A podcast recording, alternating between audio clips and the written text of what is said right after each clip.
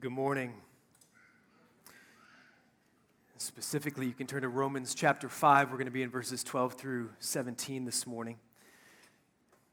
It's been said that there are only two things in this world you can be sure of death and taxes. And Romans 5 12 through 17 is not about taxes, but it does build an argument that rests on the obvious certainty, just the matter of fact givenness of death. The certainty of death. As someone else has put it, nothing is guaranteed in life except death. Whatever you might hope for, wish for, none of it's guaranteed, but you will die. 10 out of 10 people die. And if you haven't visited a cemetery recently, I, I recommend it. It is so good for the soul. Tomorrow marks the six year anniversary of the death of our son Isaac. And nothing reminds me of my mortality like walking through Woodlawn Cemetery. Row after row of headstone with names and dates and sometimes faces etched on those headstones. They all just declare, like in, in surround sound, you are going to die too. Every time I'm there, just this reality I'm going to die. And though we may be more or less conscious of that fact at different times, that fact of our own mortality is never in doubt. But what happens to us when we die? That is something we do wonder about something we worry about, and even disciples of Jesus who have trusted in Jesus alone for the forgiveness of sins, for the promise of eternal life.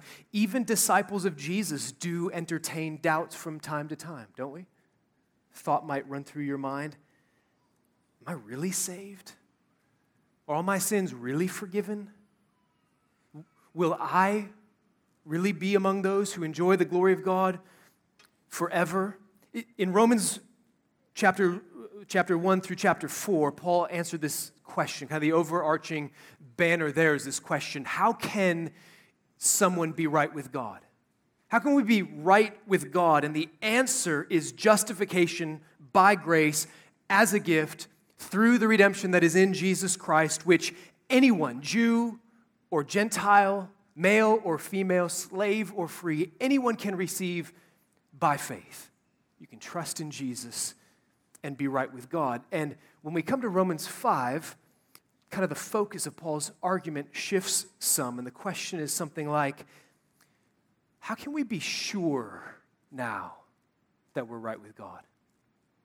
How can we be sure that we're right with God? In, in 1 through 4, his focus was on God's saving work through Jesus in history, in the past. And in chapters 5 through 8, Paul's focus is on the glorious future that rises out of what God did in the past through Jesus.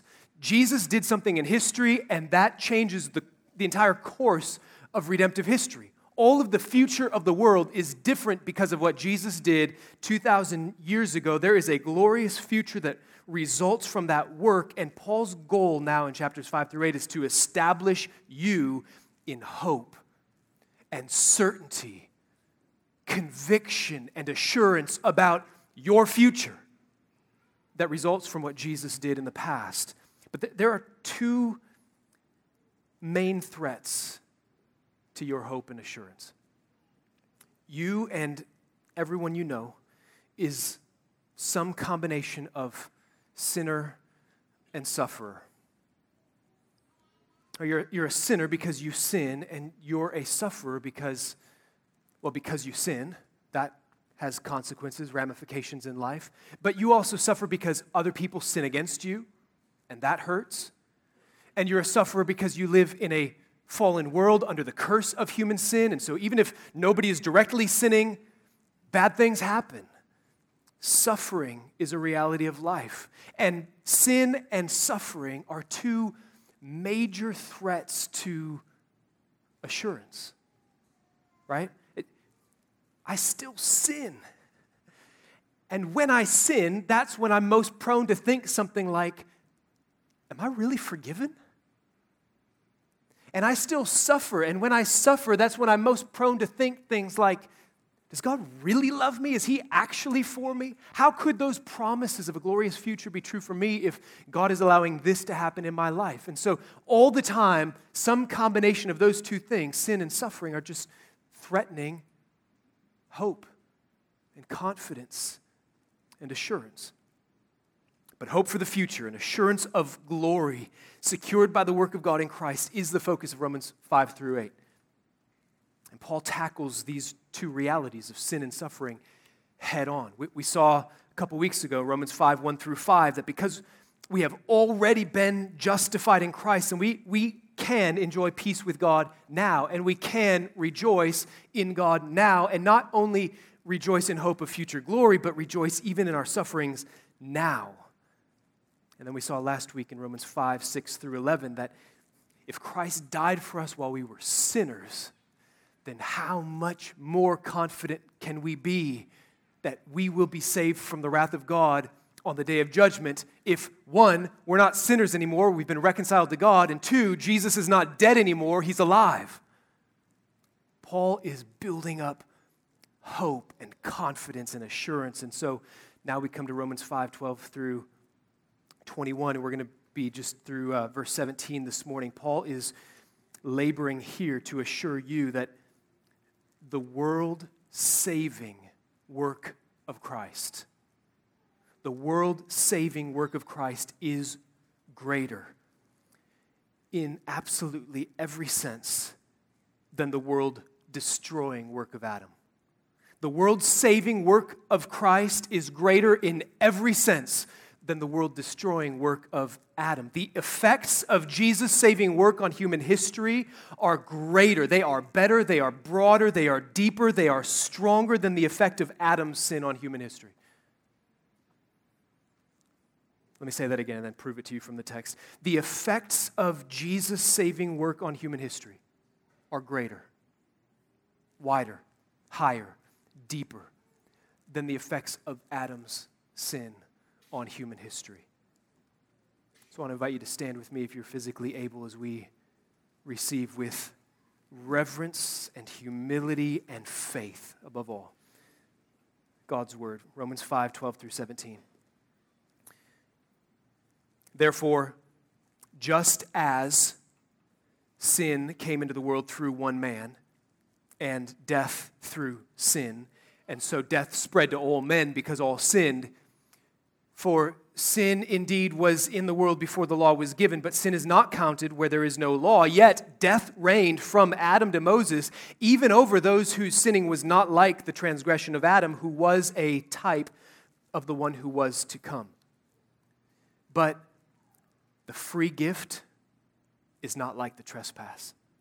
For if many died through one man's trespass, much more have the grace of God and the free gift by the grace of that one man, Jesus Christ, abounded for many. And the free gift is not like the result of that one man's sin, for the judgment following one trespass brought condemnation. But the free gift following many trespasses brought justification. For if because of one man's trespass death reigned through that one man, much more will those who receive the abundance of grace and the free gift of righteousness reign in life through the one man, Jesus Christ. Let's pray. Father, you reveal things to us in your word that we would not know any other way and that we would never believe if they weren't spoken to us by you. If anyone else tried to convince us of things like this, we would never believe it. But because you say it, and every word that comes from your mouth is true, then we believe you. And in believing you, we have security and joy. And so may those blessings be ours now in Jesus' name. Amen. You may be seated. The main point of this passage is that Jesus is better than Adam. that one man, Jesus Christ, is better than the first man, Adam. God's grace in Christ is greater than sin in Adam. Justification trumps condemnation. Life swallows up death. This whole section begins in verse 12 with the first half of a comparison. Just the first half, not the second half. It trails off and leaves us hanging. Paul says, just as sin came into the world through one man. And when somebody says, just as X, we're just kind of waiting for them to say, so also Y. And Paul doesn't. He leaves us hanging. Don't, don't worry, he does finish the thought in verses 18 through 19, but we're going to leave that for next week, so you have to come back. But before Paul gets to any similarity, because that, that, that's the comparison he sets up, there, there's some similarity, some parallel between the first man, Adam, and Jesus, and suddenly he changes courses. And before he gets to any similarity between Adam and Jesus, it's like he just steps on the brakes and says, wait a minute, there are some massive differences. There are huge differences. Twice he says, verse 15, verse 16, the free gift is not like the trespass. The free gift is not like the trespass. The trespass, of course, refers to Adam's sin in the Garden of Eden when he rebelled against God. The free gift, according to verse 17, is the free gift of righteousness. And according to verse 16, through the free gift comes justification. As Paul said in Romans 3 24, we are justified by his grace as a gift. And to, to put those two words back to back is so redundant. Paul's just heaping up this point grace as a gift.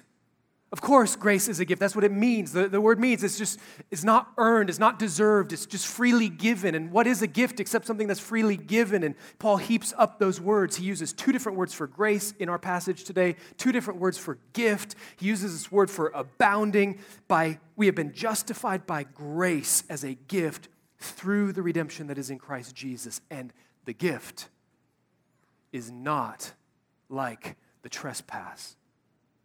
The gift is being counted righteous and having all your sins forgiven. The gift is being justified by God the judge. And Paul makes his entire point in our passage this morning by, by comparison. The gift and trespass, he sets those two out side by side. Jesus and Adam side by side. And then he turns up the contrast so that you can see how much better, how much greater Jesus is than Adam. And anytime somebody's making a comparison between two things and telling you this one's better, they're trying to convince you, they're trying to persuade you to buy one and not the other, to trust one and, and not the other. Comparison is so powerful and effective, it's used all the time in marketing. Right? Remember those Mac versus PC commercials? Samsung went after Apple for a while, making fun of them comparison is always held out there that our product is better than that one. So we know here this should clue us in. The Spirit of God wants to convince us, persuade us that the impact of Jesus on history is greater than the impact of Adam on history. And that should cause you immeasurable joy and security. You can rejoice with certainty. here's the, the claim of this text on your life. You can rejoice with certainty that God's grace in Jesus is infinitely greater than sin and death in Adam. Make that personal for a minute. I can be certain that God's grace toward me in Christ is greater than all of my sin and my death in Adam. Can you say that? Are you saying that this morning? Are you trusting are you sure of God's grace for you in Jesus? The assurance that God gives through this text is not just the fact that Jesus is better than Adam. I love how Scripture works. God is always giving us reasons to convince us.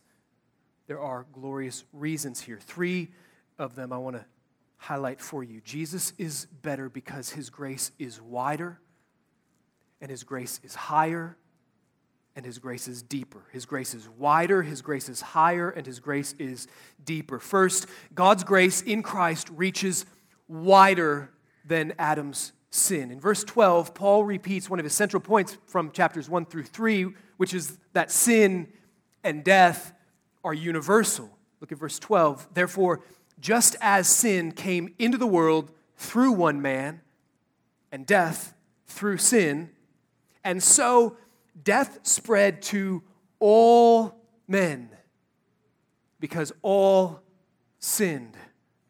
The, universality of death is just so obvious, it doesn't need any proving at all. It's axiomatic. Just to state it is to prove it. Everyone dies. And the fact that everyone dies simply proves, Paul's saying, that all people everywhere, without exception, are under the totalitarian rule, the tyranny of sin and death. Twice, Paul personifies death as a reigning tyrant. He speaks of the reign of death. And for the Jews, their sin was like Adam's. Adam had a specific command from God don't eat from the tree. He transgressed the covenant. For the Jews, their sin was like that. They had a covenant from God and they transgressed specific, revealed laws from God. But what about those who weren't under the covenant? What about everyone who lived before Moses in Mount Sinai and the Ten Commandments, or, or everyone who lived outside of Israel and they weren't under that covenant that God made with this one particular people group? Are they any better off? And Paul says, no, not at all. The world is a death trap. Nobody gets off this planet alive. That's the proof that we are all under the tyranny of sin. We all die. When Paul says in verse 13, the second half, sin is not counted, it's not reckoned where there's no law, he's, he's not saying sin doesn't exist outside of the Ten Commandments. His entire point here is sin is in the world, even before the law is given. And nor does he mean that those who don't have the Ten Commandments are somehow innocent. Well, I didn't, I didn't know. I didn't have God's law, so doesn't that get me off the hook? No, his whole point is that death reigns over everyone because of Adam. He told us back in chapter 2 the work of the law is written on everyone's heart. People prove that all the time. So the law just exposes. It doesn't create sin, it just exposes sin. It's like the, the law is the flashlight you shine into the dark room and you see all the roaches go scurrying. The light didn't create the roaches, it just reveals them and gets them all excited. The law comes and it just gets sin all excited in humans' heart. You just give a command and people are like, Not me, I'm not going to do that. Because sin's already in us. But why is sin universal? Why is that? Why, why do all people sin and why aren't there exceptions? Right? There are exceptional people in the world. There are savants, geniuses from time to time. Uh, people who rise to some level in their, their intellect, their art, their engineering, their math, their science capacity that you just go, that's like superhuman. That is not normal. Mozart and Einstein and Da Vinci. I just, I just heard about this two year old the other day who has an IQ of 146. I don't know what mine is, but I know from looking it up. The average adult IQ is between 85 and 115. 85 to 115. She's two, her IQ is 146. So Mensa, that exclusive group for people with super high IQs, just granted her membership because she's so brilliant. So there are people like that who come along and you just go, that's not normal. I have a two year old. I know what they can do and not do, and that's weird. But why do we never hear of moral savants? Somebody comes along and we just go, wow, that person never sins. Why not? There is, according to verse 12, an unbreakable link between Adam's sin and your sin. That's why. When Adam sinned, spiritual death, that is, alienation from God, spread to every descendant of Adam. Every one of us is descended from Adam. There is one family tree. We all come from Adam. And so we are all born into spiritual death. And since everyone related to Adam is dead, everyone sins. We sin because we're spiritually dead, and we're dead because Adam sinned, and we die physically because we sin. You get that? You just picture the whole family tree. Adam is the trunk, all these branches, twigs, shoots coming off. And at Adam, the whole thing is just chopped off. And it is laying there on the side, lifeless. I mean, there's, there's a tree, all of us are here as the branches, but it's, it's spiritually dead because it's chopped off at Adam. And so sin and death are universal. And all of that is just Paul's premise. That's not the conclusion of his argument, that, that's his premise. Listen to verse 15. For if many died through one's, one man's trespass, I just read that and I think, what an understatement. If many died. Everyone dies. This world is just steeped in death and sin. And if you think that's obvious, Paul says, how much more? How much more have the grace of God and the free gift by the grace of that one man, Jesus Christ, abounded for a few people here and there? No, for the many. If X, much more Y is, a specific kind of argument. It's called a fortiori, arguing to the stronger conclusion. You argue from something that's already given, already established, to something with even more convincing evidence for it. So it'd be something like, wow, if it's hot here in the shade, how much hotter is it out there in the direct sun? No brainer, right? More convincing, more obvious. And that's how Paul is reasoning here. How far and wide has death spread because of Adam? Well, you can be sure, more sure, more evidence, more convinced that grace abounds even wider because of Jesus. I mean, that, just let that sink in so that you know how much you don't yet grasp it. I've just been wrestling with this all week. Just, just do you consider the extent of the destruction unleashed in the world because of Adam? How do you measure? You, you ever do something and there are like ramifications that come and you're kind of like, well, caused a bigger mess than I anticipated. Can any of us fathom the ruin and destruction unleashed in the world because Adam disobeyed God? How many murders have there been? How much rape? How much child abuse? How many wife beaters? How much drunkenness? How much extortion? How much corruption and embezzling? How much burgl- burglary and seduction? How much envy and jealousy and terrorism and wars? Can anybody even grasp all of that? And how much more does the grace of God abound to many?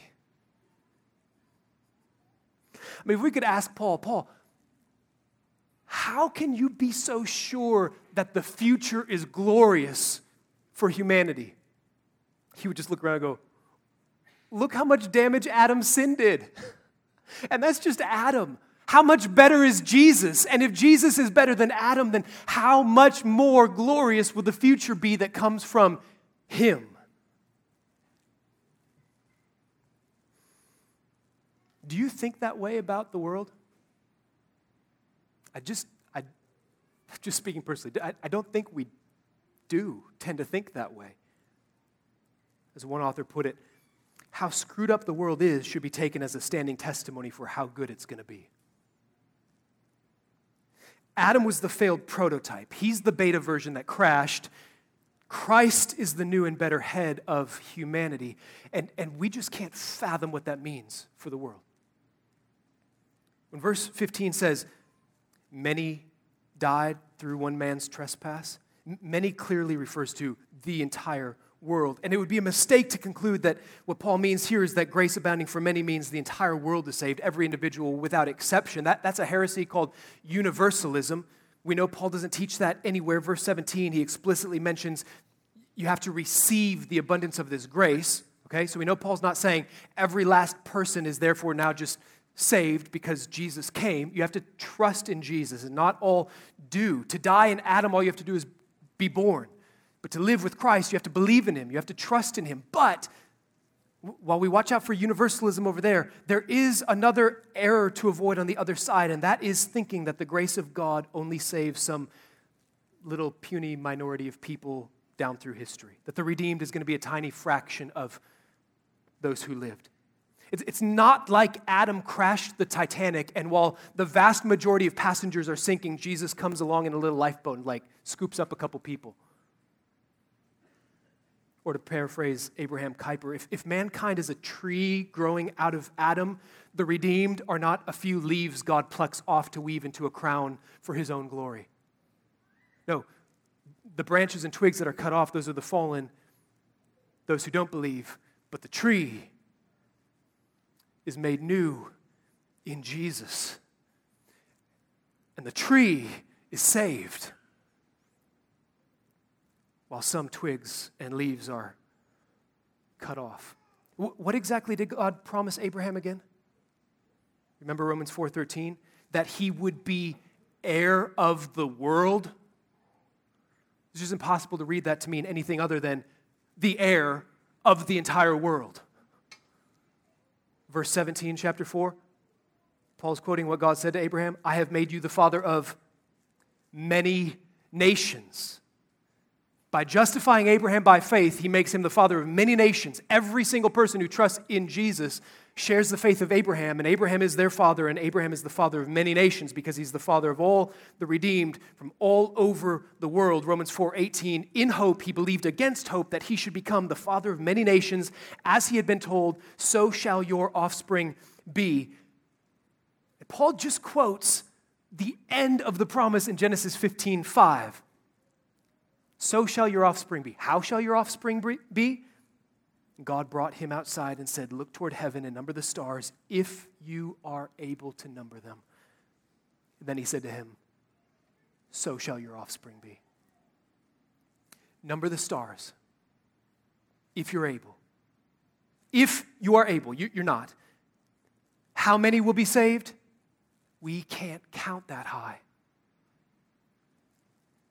but we can be sure Jesus is the Savior of the world. The world.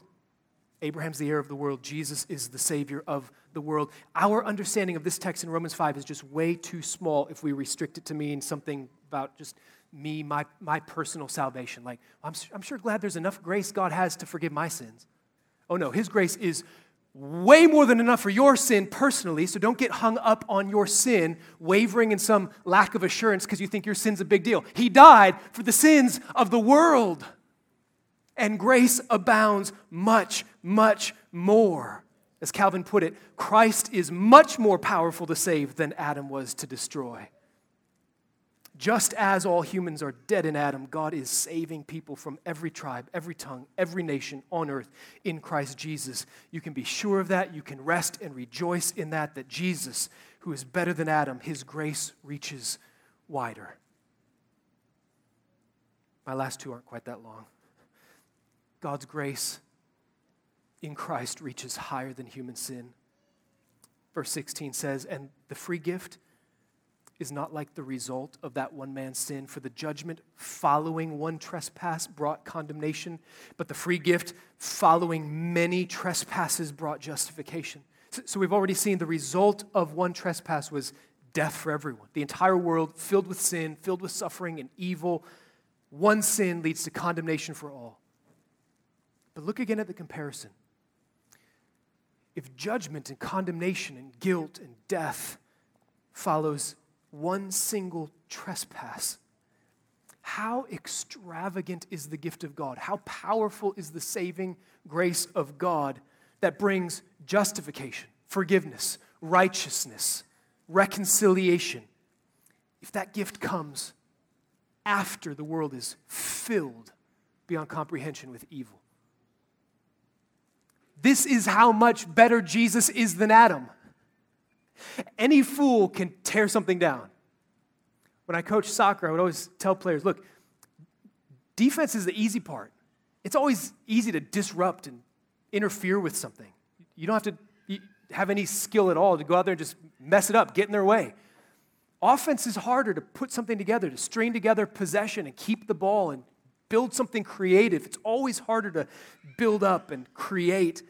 Cleaning up a mess, it's a lot harder than making one. Messes happen in a moment, and it can take you a long time to clean them up. Or as they say, you can't put the toothpaste back in the tube, you can't unscramble the eggs. What's done is done. Just think, can you turn back time? How many times have you said something that you immediately regret and just think, can I just go back and take it back and undo the pain that that causes? Think about how powerless you are to undo anything in the past. And then consider what Paul is saying here about the superiority of Christ over Adam. The work of Christ comes after some uncountable number of trespasses and atones for them all. So if sin is like this river of pollution and Adam is the source, the headwaters, it just starts as a trickle, but it grows and grows and grows. And this is just this raging rapids of sewage. Christ comes down there, not just as a dam that like blocks it all. He comes and he purifies and he cleanses a people and he unleashes this pure water. Adam's legacy in the world is one trespass. Paul speaks of one sin, one trespass, six times in these few verses.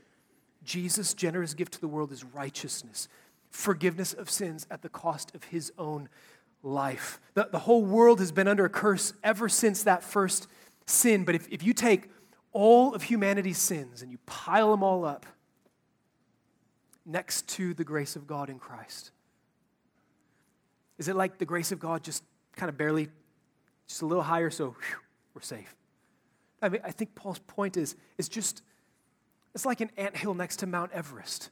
The grace of God is infinite, more than enough to atone for all the sins that have come before, all the sins of God's people. The free gift, following many trespasses, brought justification. That should be a source of security and joy to you. That's why you don't have to waver in uncertainty about whether or not your sins are forgiven. In Adam, you are guilty. The sentence is death. But if you are in Christ Jesus, and Jesus is better than Adam, then there is so much more grace than you can fathom. Finally, God's grace in Christ reaches deeper than the grave. Throughout this passage, Paul has been stressing Death is the result of Adam's sin. Death is in the world because of Adam.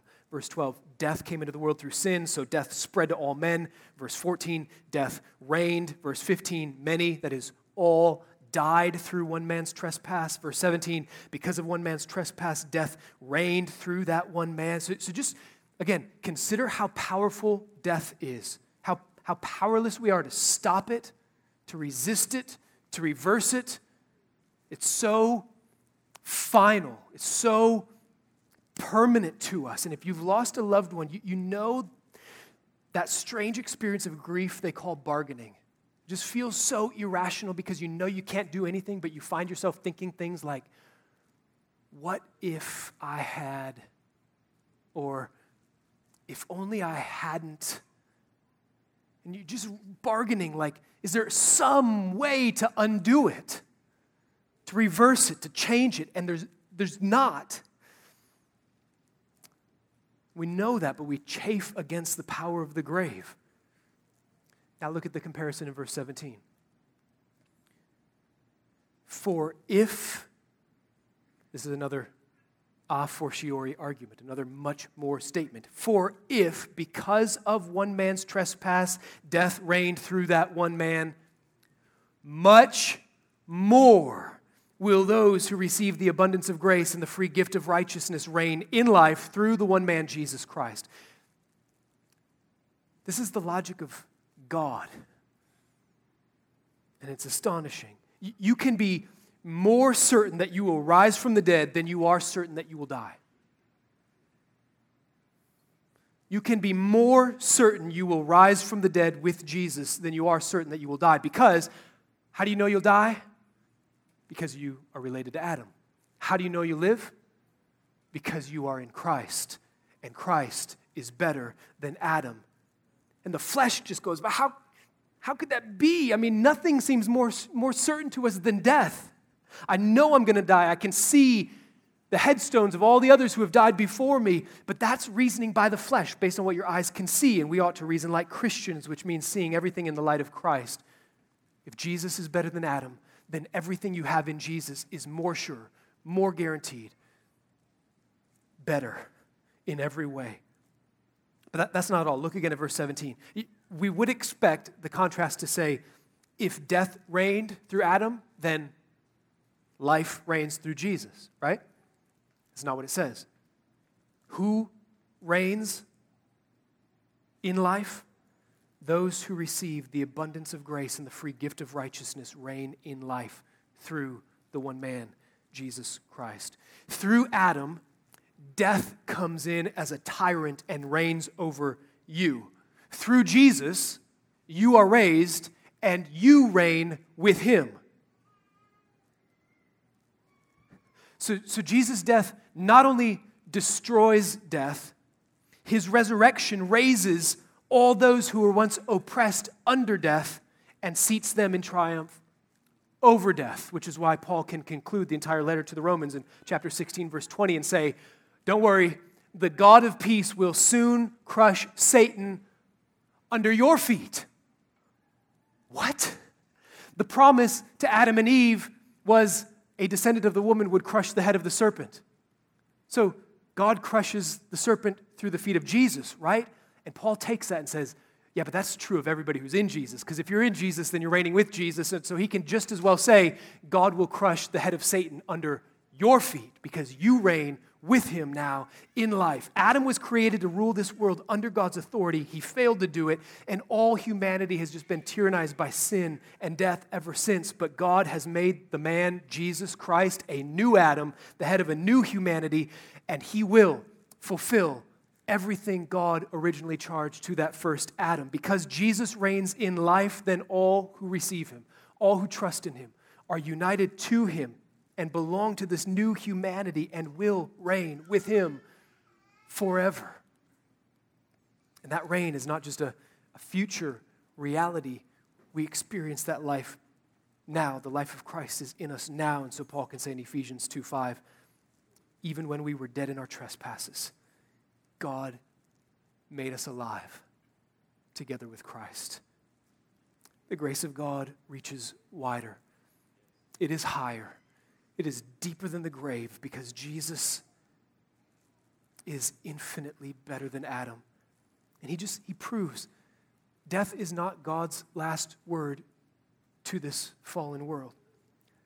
Now justification comes after all of the guilt of sin. Righteousness is greater than sin. The gift is not like the trespass. Life swallows up death. So what about you? Are you in Adam or are you in Christ? Have you forsaken every other source of security and satisfaction and place your hope in Jesus Christ? Are, are you one of those receiving? That's all, you, it, it, that's all you can do with a gift. You just you receive the abundance of the grace that God pours out through Jesus. Have you received that? If not, then Adam is your head, and in him you're guilty, and you will die. But if you believe in Jesus and if you treasure him and count him as your Lord and Savior, then you've passed from Adam to Jesus, from condemnation to justification, from death to life. And your future is more glorious than you know. Let that comparison between Adam and Jesus just cause you to rejoice with such confidence and security what the superiority of Christ over Adam means for you, what it means for this world, what it means for the future, what it means for the glory of God, what it means for the church. If you're in Christ, then the grace of God abounds to you, and justification belongs to you, and not even death can hold you. Let's pray.